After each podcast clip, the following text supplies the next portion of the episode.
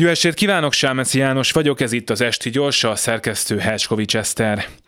Na, ki legyen a főnök az új ügynökségben? Tette fel a kérdést elköszönés helyett a miniszterelnök politikai igazgatójának, aki egyébként is kiemelten kezelte a korrupció ellenes integritás hatóság ügyét.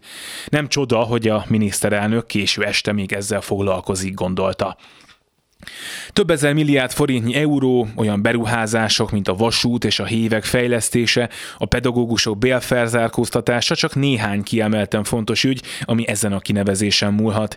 A politikai igazgató azt sem bánta, hogy kicsit szigorúbban fogják kezelni a korrupciót, bár milyen hitt a rendszerben, tanult, sokat dolgozó szakember volt, aki nem kedvelte sem a politikai döntések következtében meggazdagodó fiatal vállalkozókat, sem az ügyeskedő államtitkárokat, sem pedig a vidéken kis kiskirálykodó polgármestereket.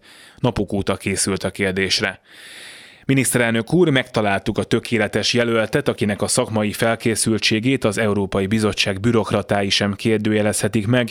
20 éves tapasztalat a vállalatirányításban számos területen, például a gyógyszeriparban és az energetikában is töltött be vezető pozíciókat, tényfeltáró vizsgálatokat vezetett és vállalati korrupciós visszaéléseket leblezett le, tanácsadóként az etikus működésben segítette cégek százait, keresztény konzervatív, viszont nem politikai kinevezett sem a miniszterelnök úr család családjához, sem általában a politikához nincsen köze, tökéletes jelölt az integritás hatóság élére.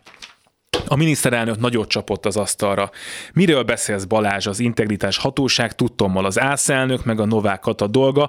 A parlament előtt van a Nemzeti Sport Infrastruktúra ügynökség ügye, több tucat foci stadiont fognak fenntartani, nem megyünk haza, amíg nem találjuk meg a vezetőjét. Itt vannak az önéletrajzok, kezdjük mindjárt az MB1-es tapasztalattal.